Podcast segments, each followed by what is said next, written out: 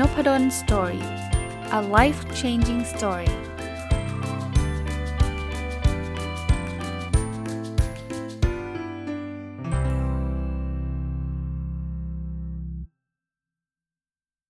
สวัสดีครับ ยินดีต้อนรับเข้าสู่นพดล story podcast นะครับ วันนี้หยิบหนังสือที่ชื่อว่า 10 วิธีบำบัดความคิดและพฤติกรรมนะครับ เขียนโดยคุณ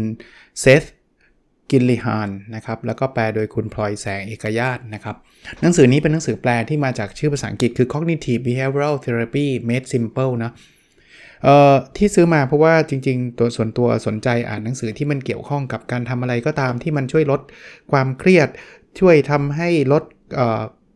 ความวิตกกังวลความโกรธความกลัวความซึมเศร้าอะไรเงี้ยก็อ่านอยู่เรื่อยๆนะผมคิดว่าสุขภาพกายและสุขภาพจิตเนี่ยมันควรจะมาด้วยกันนะครับส่วนสุขภาพกายก็เราก็พยายามออกกำลังกายที่เรารู้ๆกันอยู่นะแต่ว่าพอระยะหลังๆเนี่ยผมได้เจอข่าวบ้างอะไรบ้างนะครับ แม้กระทั่งลูกศิษย์บ้างอะไรเงี้ยที่ผมไม่รู้ว่ามันอาจจะเกี่ยวกับโควิด เกี่ยวกับออนไลน์ส่วนหนึ่งด้วยแหละนะครับ ที่ทำให้เกิดความเครียดขึ้นมานะ อ่านจบแล้วผมคิดว่ามันน่าจะเป็นประโยชน์กับหลาย ๆ คนนะก็เลยเอามารีวิวให้ฟังในในพอดแคสต์นบดอนสตอรี่พอดแคสต์เราด้วยนะเพราะว่าผมเชื่อว่าหลายคนก็อาจจะเผชิญความเครียดจากเรื่องของโควิด เรื่องของเศรษฐกิจเรื่องของต่างๆ นานานะครับแต่ออกตัวไว้ก่อนล่วงหน้าว่า ผมก็ไม่ใช่คุณหมอ แล้วก็ไม่ได้เป็นผู้เชี่ยวชาญทางด้าน CBT ที่เขาเรียกว่า cognitive behavioral therapy นะครับ ที่อ่านมาทั้งหมดเนี่ย ก็จะเรียกว่า เป็นเป็นการรีวิวหนังสือเล่มนี้จากผู้เชี่ยวชาญแล้วกันนะครับ อันแรกสุดเขาบอกว่า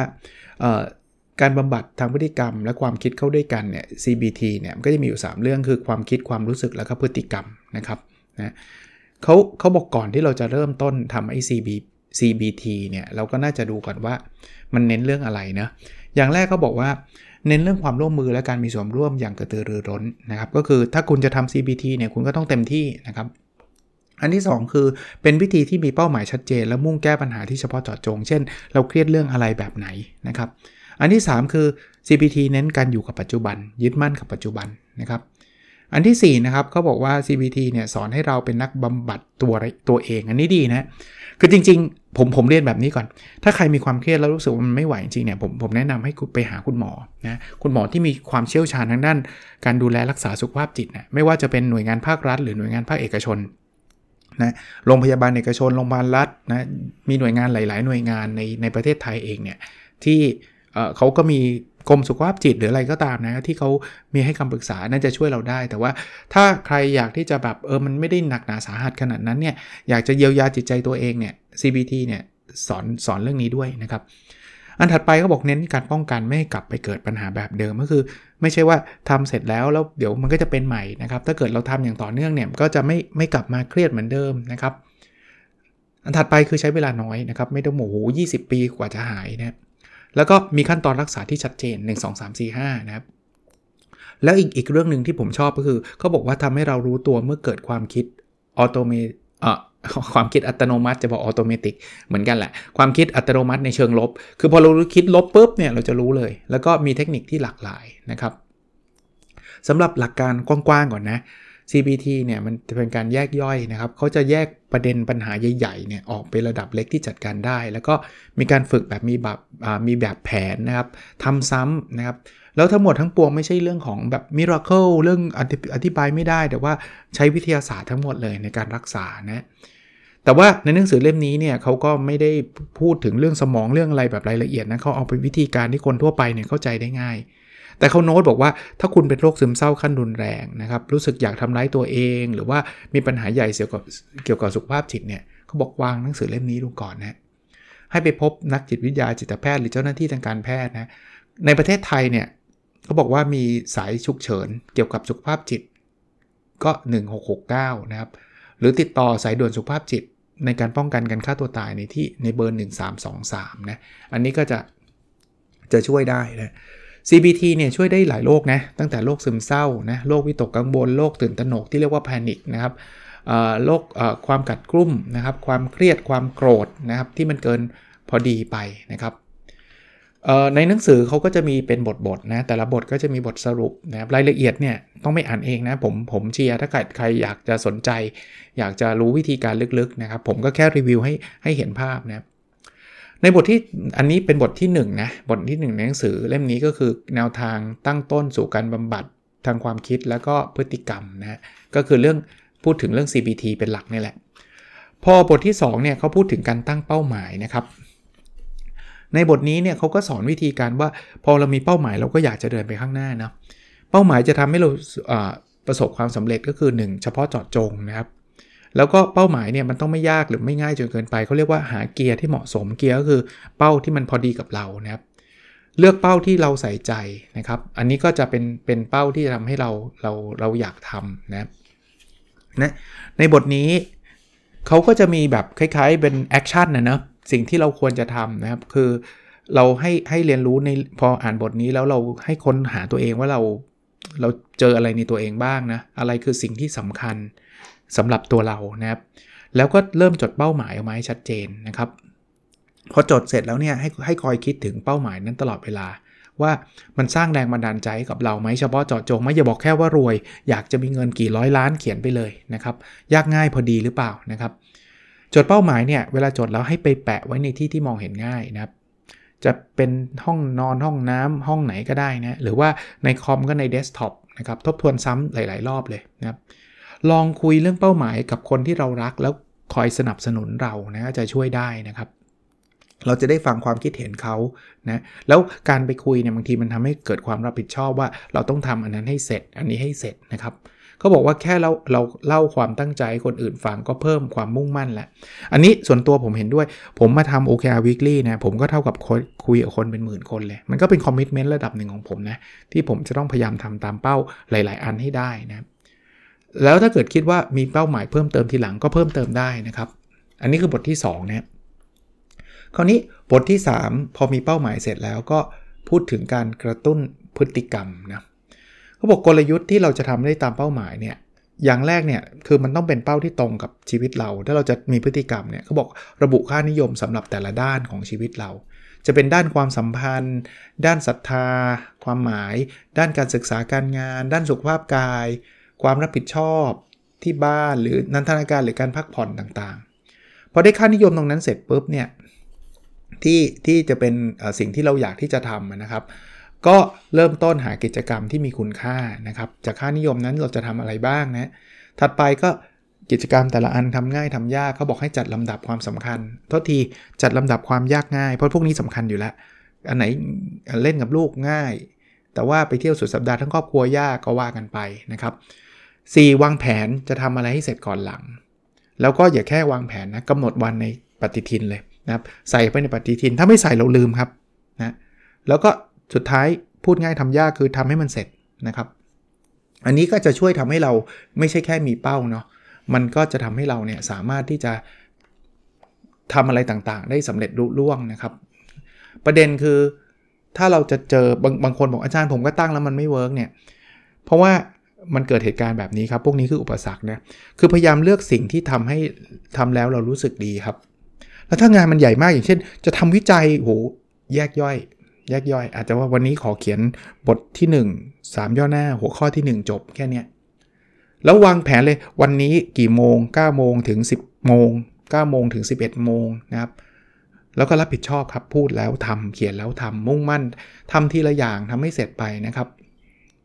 ถ้ามันมีความคิดว่าคนอย่างฉันไม่ได้เรื่องจับจุดว่ะนี่คือความคิดที่สร้างปัญหานะนั้นสรุป action นะสำหรับบทนี้นะครับเขาบอกว่าให้เราติดตามความคืบหน้าในการทำกิจกรรมต่างๆ อย่างผมทำ OKR ผมก็จะอัปเดตให้ท่านฟังทุกทุกสัปดาห์แต่จริงๆนะมี OKR บางตัวผมเช็คทุกวันนะเช่น การชั่งน้ำหนักผมเนี่ยชั่งทุกวัน วิ่งเนี่ยก็แล้วแต่จังหวะนะครับบางทีก็ตอนนี้ไม่อยากจะเคลมว่าวิ่งทุกวันเพราะว่ามันอาจจะเป็นวันเว้นวันนะถ้าทำตามแผนที่เราเขียนไว้นะครับ วันหนึ่งเนี่ยอาจจะไม่ต้องทำกิจกรรมแบบ 20 อย่างนะครับก็บอกว่าเลือกทำวันละ1นถึงสอย่างแล้วเลือกสิ่งง่ายๆก่อน มันจะได้มีกำลังใจนะ อะไรก็ตามที่มีกลยุทธ์อะ ที่เมื่อกี้พูดมาทำให้มันสำเร็จอะนะครับ เลือกทำให้ได้นะครับ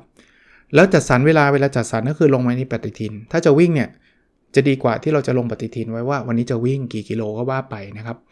เพิ่มได้ลดได้นะครับ ก็ลองดูนะครับ แล้วสนุกจริง ๆเขาก็ไม่อยากให้ลดบางคนบอกลดก็ลดเป็นศูนย์เลย ก็ไม่ได้นะเขาบอกถ้าเกิดมีมีค่านิยมใหม่ๆ กิจกรรมใหม่ๆที่อยากทำก็เพิ่มแล้วก็สนุกกับมันนะครับ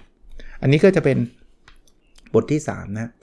บทที่4เนี่ย เป็นเรื่องของการชี้ชัดและทำลายรูปแบบความคิดเชิงลบ คือเชิงลบมันมันเกิดขึ้นตลอดเวลา ไม่ใช่ตลอดเวลาหรอก มันเกิดขึ้นอยู่เรื่อยๆนะนะครับ บางทีเนี่ยมันก็มีเกิดขึ้นกระทันหันขึ้นมาแล้วรู้สึกเซ็งหรืออยู่ดีๆก็กังวลขึ้นมาเฉยนะครับ หรือว่าเอ๊ะทำไมมาคิดอยู่นั่นเนี่ยมันไม่สลัดไม่ออกนะครับ แล้วก็ทำตามเป้าไม่ได้อะไรยังไง ให้เราระบุออกไปเลยครับว่าเรามีความคิดแบบไหนเกิดขึ้นนะครับ บันทึกความคิดนะนะครับ มีเหตุการณ์เช่นโดนวิจารณ์การทำงานทำให้เกิดอารมณ์ เพราะมันต้องเกิดเหตุการณ์ใช่ไหมเสียใจ แต่จริง ๆ แล้วก่อนก่อนจะเกิดอารมณ์มันเกิดความคิดก่อน โดนวิจารณ์การทำงานหัวหน้าว่าปุ๊บความคิดคือฉันมันไม่ได้เรื่องฉันทำทุกอย่างพัง แล้วก็อารมณ์เสียใจนะหรือเพื่อนชวนไปเจอกันเกิดความคิดว่าอืมฉันไม่มีใครจะคุยด้วยหรอก ฉันไม่มีเรื่องคุยคุย อารมณ์ก็คือจะแบบอยากปฏิเสธคำชคำชวนนะครับ นะ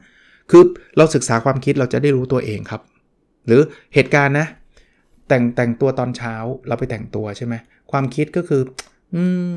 เสื้อตัวเล็กไปนะครับ อารมณ์ก็อาจจะอับอายซึมเศร้าทำไมฉันอ้วนวะนะครับแล้วพฤติกรรมก็คือเปลี่ยนชุดนะมันก็เกิดมาเป็นพฤติกรรมนั้นมันมีแนวคิดความคิดความรู้สึกพฤติกรรมต่างๆนะครับ ที่คือเราจะเราจะเริ่มเห็นสิ่งพวกนี้คราวนี้เวลามันมีความคิดทำลายมันยังไง เขาบอกว่า อันที่1นนะหาหลักฐานสนับสนุนความคิดคุณ สมมุติว่าเราคิดว่าเราไม่ได้เรื่องเราก็มีหลักฐานสนับสนุนว่าเนี่ยเราเคยโดนเจ้านายด่า อันที่ 2 หาหลักฐานที่ขัดแย้งความคิดคุณ เอ๊ะ แต่มันก็ไม่ได้โดนด่าอย่างเดียวนี่วะมันก็มีเจ้านายหลายคนชมเรานะ ผู้ใหญ่หลายคนก็ชมเรา อันที่ 3 หาข้อผิดพลาดทางความคิดคุณ เช่น หรือว่าเราคิดไปเอง มันมีเพียงแค่คน1ใน10 เท่านั้นนะ่ะที่ที่ว่าเรา อันที่ 4 หามุมมองที่ตรงความเป็นจริงนี่มีประโยชน์มากขึ้นนะว่าเอ๊ะจริง ๆ แล้วคนทั่ว ๆ ไปเนี่ยเขาก็โดนโดนโดนวิจารณ์เหมือนกันนี่มันก็ไม่ได้มีอะไรที่มันแบบแย่มันมันเป็นเรื่องธรรมดาของมนุษย์หรือเปล่าล้านที่ 5 นะครับ คือสังเกตและบันทึกผลกระทบของความคิดใหม่ ว่าถ้าเขาคิดแบบนี้แล้วชีวิตเราชีวิตเราดีขึ้นไหมนะครับ ยกตัวอย่างนะตอนนี้ลืมโทรหาแม่ พอลืมปุ๊บความคิดก็คิดเลยว่าเราเป็นคนไม่ใส่ใจ อารมณ์ก็มาแล้วรู้สึกผิดเศร้า พฤติกรรมก็ไม่อยากไม่กล้าโทรไปเดี๋ยวโดนแม่ว่า หรือว่าไม่กล้าโทรไปขอโทษแม่นะสเต็ปแรกใช่ไหมหลักฐานสนับสนุนว่า เออ เราลืมโทรหาแม่ในวันเกิดจริง ๆ แต่หลักฐานโต้แย้งก็คือ จริง ๆ แล้วเราก็โทรทุกปีนะแล้วเราทำเรื่องน่ารักต่างๆ มาตลอดเลยนะเเพอวันนี้เรายุ่งนะมันก็มันก็ make sense ใช่ไหมที่เราจะลืมโทรนะครับหรือเรากังวลเกินไปหรือเปล่านะครับ แล้วจริงๆเราไม่ใช่เราลืมนะเราคิดด้วยแหละแต่ว่าเราไม่ได้โทรไปเท่านั้นเอง เพราะว่างานมันยุ่งเนี่ยข้อผิดพลาดทางความคิดก็คือเเราคิดเหมารวมในว่าเราแค่ลืมครั้งเดียวแล้วก็เหมารวมว่าตัวตัวเลตัวเองแย่เลยเนาะไหนลองมองใหม่สิมองใหม่ก็คือ ก็เรายุ่งกับงานเราเลยไม่ได้มีเวลา เรายังตั้งใจด้วยเราตั้งใจโทรหาแม่แต่เพิ่นยุ่งกับงานมาก ในอนาคตเราต้องมีระบบการแจ้งเตือนเราอาจจะใส่เข้าไปในคาล endar เราเราจะได้ไม่ลืม แต่ว่าเรื่องนี้ไม่ได้เรื่องไม่ได้เรื่องซีเรียสมากนะจริง ๆ ถ้าเราโทรไปแม่ก็จะเข้าใจนะผลของความคิดใหม่คือเราจะไม่รู้สึกผิดไม่เศร้า แล้วก็เราจะนึกถึงเรื่องดีๆ ที่เราทำให้กับคนอื่นด้วยนะเพราะนั้น solution หรือว่า action plan สำหรับบทนี้คือตั้งใจสังเกตสัญญาณนะครับ ว่ามีความคิดเชิงลบให้เราคิดเลยอารมณ์ดิ่งฉับพลันเนี่ยคิดเลย บันทึกความคิดเชิงลบเลยรู้สึกยังไงแบบไหนนะครับนะแล้วตาม step หลักฐานสนับสนุนความคิด หลักฐานแย้งความคิด ข้อผิดพลาดทางความคิด อะไรคือมุมมองใหม่ที่ตรงความเป็นจริง และผลลัพธ์ของมุมมองใหม่คืออะไรนะครับ ลูกศรที่เมื่อกี้เขาบอกลูกศรชี้ลงอะก็คือต้องดูในหนังสือนะครับเขาก็จะเจาะลงไปว่ามันเกิดอะไรขึ้นนะฮะแล้วก็ ตามสเต็ปนี้ไปเนี่ยเราจะมีประสบการณ์มากในการจับสังเกตว่าอ๋อนี่คือความคิดลบที่มันเข้ามานะครับมันเหมือนเราเราเราเจาะลึกตีแผ่ความคิดลบเราออกมา แล้วจดได้ตลอดเวลานะครับเราจะทำให้เราเปลี่ยนจากความคิดที่มันแย่ๆเนี่ยกลับมาดีได้ บทที่ 5 คือชี้ชัดและเปลี่ยนความเชื่อพื้นฐานนะครับ คือบางทีเนี่ยเราก็มีความเชื่อ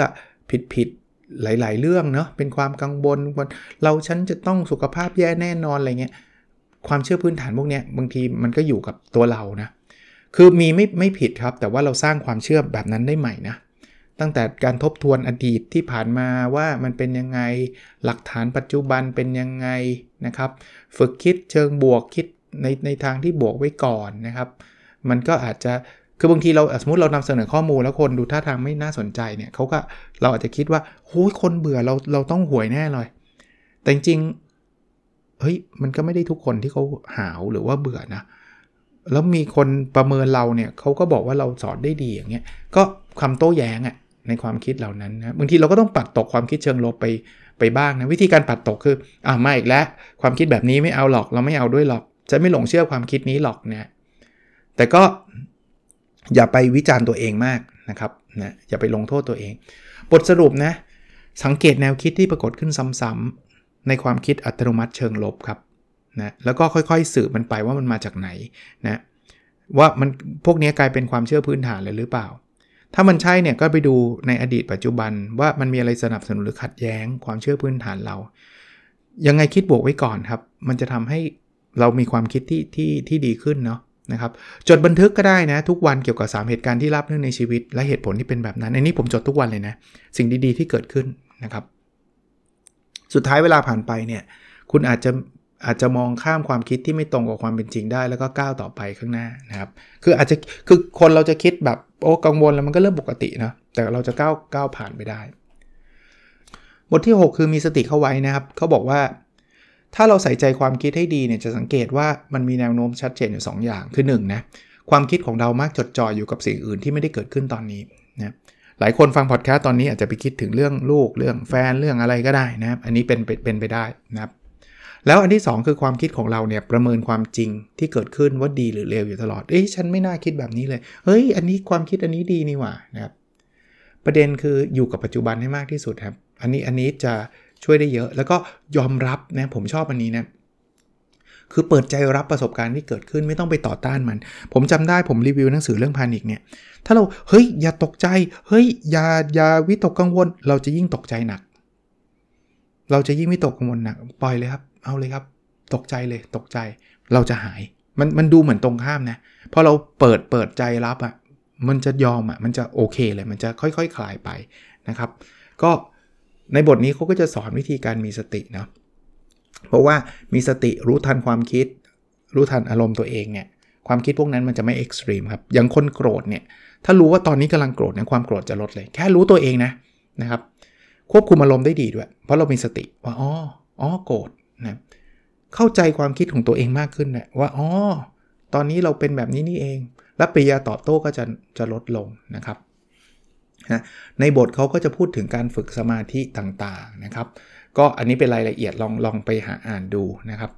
แล้วมันไม่จำเป็นต้องนั่งสมาธิอย่างเดียวนะ ฝึกการมีสติต่างๆนะแม้กระทั่งทำได้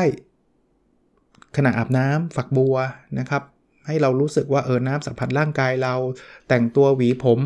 ออกไปนอกบ้านกินอาหารอ่านหนังสือฟังคนอื่นเข้านอนเนี่ยทำได้หมดนะอยู่กับปัจจุบันนะพูดง่ายๆนะครับ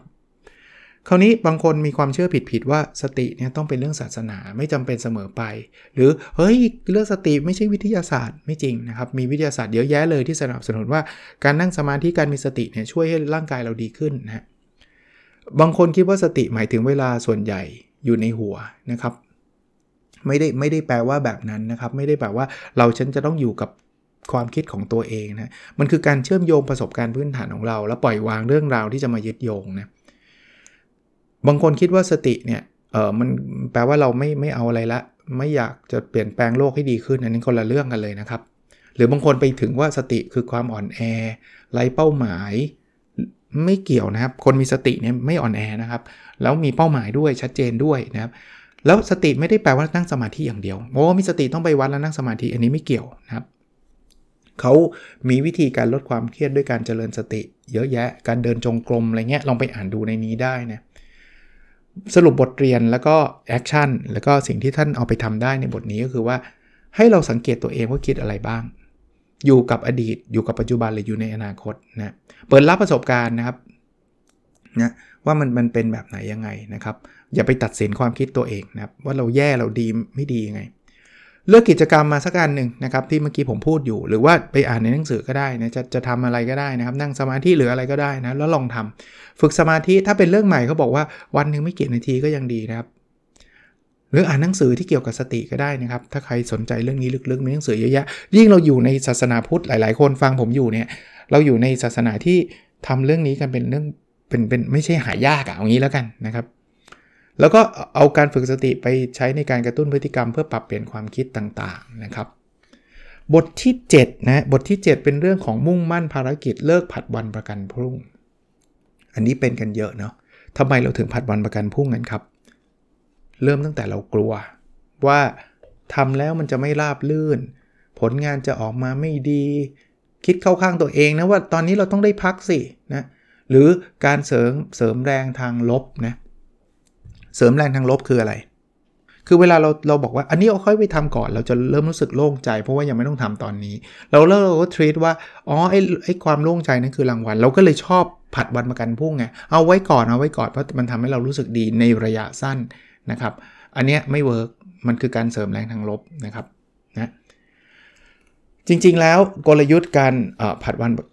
เอาชนะการผัดวันประกันพรุ่งคือการคิดทำแล้วก็รู้ความคิดใช่ไหม การทำคือพฤติกรรมรู้ก็คือสติต่างๆนะครับ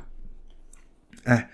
คิดก่อนกลยุทธ์ด้านความคิดก็คือสังเกตความคิดเข้าข้างตัวเองครับว่าบิดเบือนความจริงหรือเปล่านะครับ เราบอกตัวเองว่าการพุ่งพุ่งเเดี๋ยวตอนนี้เราจะดูคลิปก่อน แล้วเดี๋ยวค่อยไปทำการบ้านไอ้ดูคลิปมันมันดูแป๊บเดียวจริง ๆ หรือเปล่านะครับนะเตือนตัวเองว่าทำไมถึงไม่อยากผัดวันประกันพรุ่งแล้วนะครับเพราะการผัดวันประกันพรุ่งเนี่ยนอกจากทำให้งานส่งช้าแล้วคุณภาพไม่ดีแล้วเนี่ย เราจะรู้สึกผิดรู้สึกกลัวตลอดเวลาว่ายังไม่ได้ทำมันจะค้างคาใจผมก็เป็นนะ อย่างตอนนี้มาอัดพอดแคสต์เนี่ยก็คิดถึงเรื่องงานวิจัยที่ยังไม่เสร็จ หรืองานบางอย่างที่จะต้องทำนะครับบางทีเราชอบทำความดีกบเกินคือเฮ้ยไม่ไม่อยากทำวิจัยวะทำอะไรดีวะจัดโต๊ะดีกว่า จริงๆไม่จำเป็นต้องมาจัดโต๊ะตอนนี้เลยแต่รู้สึกนั่งเฉยๆมันรู้สึกผิดไงเลยหาอะไรทำซึ่งไอ้ไอ้การทำแบบนั้นนะเสียเวลานานเลย แต่ว่าไม่ได้มีประโยชน์ เอาจริง ๆ คือต้องตัดสินใจลงมือทำครับ หรือถ้าคิดว่าวันหลังเนี่ยคิดแบบนี้วันหลังก็จะเหมือนวันนี้ เราก็ไม่อยากทำอยู่ดีอะมันไม่ได้ช่วยนะครับ แล้วก็ถ้าใครเป็นพวก perfectionism ก็คือ ฉันจะต้องสมบูรณ์แบบเนี่ยมันอย่าไปคิดแบบนั้นนะครับนะไอ้เรื่องการผัดวันประกันพรุ่งเนี่ยมันก็จะมีมีมีลักษณะแบบนี้ คือมันมีหัวใจในเรื่องของการตรงต่อเวลานะ คือประเมินเวลาเนี่ยต้องใช้ตามความจริงนะเอาเอาตรงๆว่าจะต้องใช้เวลาเท่าไหร่นะครับถ้าเรานัดเพื่อนนยกตัวอย่างก็ต้องบอกเลย 2 ชั่วโมงก็ 2 ชั่วโมง แล้วคำนวณเวลาออกเวลาถึงให้ให้ชัดเจน ถ้าเราไม่อยากผิดนัดก็ต้องตั้งเวลาไว้ว่าต้องออกละกี่โมงนะตอนเช้าต้องตั้งในกาปลุกไว้นะครับถ้าเป็นไปได้ตั้งตั้งเร็วกว่าที่เราอยากจะออกก็ได้เราอยากจะตื่น6กโมงครึ่งตั้งไว้สัก6กโมงเพราะเดี๋ยวมันจะมีบิดขี้เกียจมีนู่นนี่นั่นเยอะ แล้วอย่าเพิ่งเริ่ม เริ่มช่วงเวลาจะเดินทาง ถ้าเกิดจะเดินทางอย่าเพิ่งแบบ เออเดี๋ยวเดี๋ยวตอบอีเมล เดี๋ยวคุณจะลืม เดี๋ยวคุณจะไปอีกนะครับ ถ้าคุณกลัวว่าไปก่อนเวลาแล้วไม่มีอะไรทำมันหนังสือติดไปก็ได้ครับ นี่คือการขั้นตอนของการคิดนะ เพื่อชนะการผัดวันประกันพรุ่ง มันมีขั้นตอนที่ 2 คือการทำครับ มันเป็นกลยุทธ์ด้านพฤติกรรม ใช้การเตือนครับนะเอาเราไม่อยากลืมทำงานวิจัยเอางานวิจัยวางไว้ตรงบันไดเลย ไม่ลืมไม่ลืมแน่ ไม่ลืมแน่นะครับ แล้วไปอยู่ในที่ที่ไม่ให้มีอะไรมาเป็น distraction ในการควยเขว เช่น อยู่ในห้องก็อย่ามีอินเทอร์เน็ต อย่ามีทีวี ไม่งั้นเดี๋ยวไม่ได้ทำปฏิทินใส่เข้าไว้อย่างที่บอกนะกำหนดแผนงานชัดเจน ถ้างานมันใหญ่มากย่อยเป็นงานเล็ก แล้วไม่ต้องรอลงมือเลย มากน้อยลงมือทำเลยนะครับทำงานให้เสร็จ ถ้าบางทีถ้ามันยากก็ทนเอาหน่อยนะครับ ไม่สมบูรณ์แบบไม่ต้องลอยเหมือนกัน ผมทำพอดแคสต์มาจน 1,300 กว่าตอนเนี่ยมันเริ่มจนใครไปฟังตอนแรกเดี๋ยเสียงแบบโอ้โห ผมกลับไปฟังผมก็เห็นโอ้โห เริ่มไปได้ไงวะตอนนั้น แต่พอเริ่มแล้วมันไม่สมบูรณ์แบบเดี๋ยวมันจะดีขึ้นเรื่อยๆฮะอีกอีกอันนึงช่วยนะถ้าเกิดอยู่คุณอยู่ใกล้ๆคนขยัน สังเกตไหมใครเป็นนักเรียนนักศึกษาเนี่ยอยู่กับเพื่อนที่อ่านหนังสือเรามันจะทนไม่ได้อะเราต้องอ่าน แต่ถ้าอยู่กับเพื่อนที่ชวนกันไปเที่ยวอย่างเดียว เราก็จะไปเที่ยวอะเพราะเพื่อนมันเที่ยวกันนะครับอันนี้ก็จะช่วยนะ หรือโพโมโดโรนะเคยใช้ใช่ไหมทำงานเป็นช่วงสั้นๆนะ25 นาทีแล้วหยุด 25 นาทีแล้วหยุด อันนี้ก็ไปอ่านรายละเอียดได้นะครับ มันก็จะมีวิธีการต่างๆนะครับ การทำงานมันไม่ได้มีวิธีเดียวนะหาวิธีการที่มันมันทำได้สำเร็จนะครับ มีการติดตามความคืบหน้าทำอะไรย่อยๆสำเร็จแล้วให้รางวัลตัวเองนะแต่ไม่ใช่รางวัลอะไรใหญ่โตนะ เช่น เออทำนี้เสร็จแล้วเดี๋ยวผมจะแวะไปดูฟุตบอล อ่า แต่เราทำต้องไม่ใช่ว่าทำ5นาทีดูฟุตบอลชั่วโมงครึ่งอย่างนี้ไม่ใช่ฮะเราอาจจะทำมาแล้ว 3 ชั่วโมง 4 ชั่วโมงมันก็มีกำลังใจนะครับเช็คความคืบหน้าว่าตอนนี้ไปถึงไหนแล้วผมใช้ OKR เห็นไหมผมก็ก้าวไปเรื่อยๆนะครับอันสุดท้ายกลยุทธ์ด้านความรู้ด้านสตินะให้เรายอมรับครับงานเนี่ยถ้ามันที่เราผัดวันประกันพุ่งแปลว่าเราอึดอัด ไม่ต้องไปหลอกตัวเองครับ ยอมรับความอึดอัดครับแล้วอยู่กับปัจจุบันทำในปัจจุบันนะครับ อาจจะมีควยเขวไปบ้าง ผมวิ่งผมไม่ได้วิ่งทุกวัน แต่ผมก็จะพยายามไม่หยุดนาน กลับมาสู่เป้าหมายเรานะครับ หาวิธีการที่ดีที่สุดแล้วก็สังเกตแล้วก็รับรู้นะครับ ก็หลายๆ คนมีปัญหาเรื่องอินเทอร์เน็ตนะครับ ผมก็บอกได้เลยว่าอินเทอร์เน็ตเนี่ยมันดึงเวลาเราเยอะนะครับ ถ้าเราไปเช็คอินเทอร์เน็ตเนี่ยวิธีการแก้ไขนะให้เรารู้ว่าเออเดี๋ยวเราเล่นได้เรื่อยๆอินเทอร์เน็ตอะมันมันมันไม่มีว่า5นาทีหรอกนะครับ ถ้าอยากจะเล่นจริงๆ เขียนทำแบบนี้ครับทำกฎแบบนี้ทำงานเสร็จแล้วค่อยเล่นนะครับ หรือถ้าจะเล่นบอกเลย 5 นาทีแล้วปิดนะครับ ตั้งเวลาไว้ก็ดี ถ้ามีแอปก็ใช้แอปนะครับ ถ้าไม่มีเวลาอย่าเริ่มใช้เลย ห้ามเริ่มเลยนะครับทำ to do list ก็ work นะครับ to do list แต่ to do list ทำที่ดีนะ 1 มีรายการเดียวไม่ต้องไม่ต้องเยอะมากนะครับใช้งานสม่ำเสมอใส่รายละเอียดในปฏิทินเลย อะไรที่คุณไม่มีวันทำอย่าใส่เข้ามานะครับ ปรับรายการให้มันถูกต้องให้ใส่เข้ามาเฉพาะสิ่งที่จำเป็น แล้วก็จัดลำดับความสำคัญอันไหนต้องทำก่อนอันไหนต้องทำหลัง สรุปบทนี้นะ วันนี้สงสัยรีวิวไม่จบ เพราะว่ามันยังมีอีกหลายเรื่องที่ผมคิดว่าน่าจะเป็นประโยชน์กับหลาย ๆ คนนะครับเเขาบอกว่าให้เราคิดวิเคราะห์อย่างตั้งใจว่าการผัดวันประกันพรุ่งเนี่ยส่งผลกระทบต่องานยังไงนะครับ ระบุภารกิจที่เราต้องการจะทำนะ แล้วคิดทำรู้เมื่อกี้นะครับเรื่องกลยุทธ์มาทำที่ผมเล่าให้ฟังเมื่อกี้นะติดตามความคืบหน้าสิ่งที่ทำได้ผลนะใช้เทคนิคเพิ่มเติมต่างๆ จดเทคนิคต่างๆ ที่เราอยากที่จะนำมาใช้ แล้วก็นำวิธีที่ได้ผลไปใช้กับเรื่องอื่น ๆด้วยนะครับที่คุณจะไปผัดวันประกันพรุ่งนะเป็นหนังสือที่ดีนะ วันนี้อาจจะรีวิวยังไม่จบ แต่ว่า เอาไว้วันจันทร์เพราะว่าพรุ่งนี้น่าจะเป็นวันเสาร์ถ้าฟังตรงวันนะครับ วันเสาร์ก็จะเป็นรายการ Weekend Entrepreneur หรือผู้ประกอบการมันหยุด แล้วก็วันอาทิตย์ก็จะเป็นรายการ My Books ที่เอาหนังสือผมมารีวิว ส่วนวันจันทร์จะกลับมา 10 วิธีบำบัดความคิดและพฤติกรรมนะครับ เขียนโดยคุณเซสจิลิคานนะครับแล้วก็แปลโดยคุณพลอยแสงเอกญาตนะครับ ก็หวังว่าจะเป็นประโยชน์กับทุกคนนะครับ แล้วเราพบกันในสดถัดไปครับ สวัสดีครับ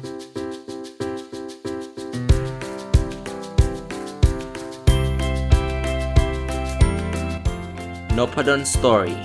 a life changing story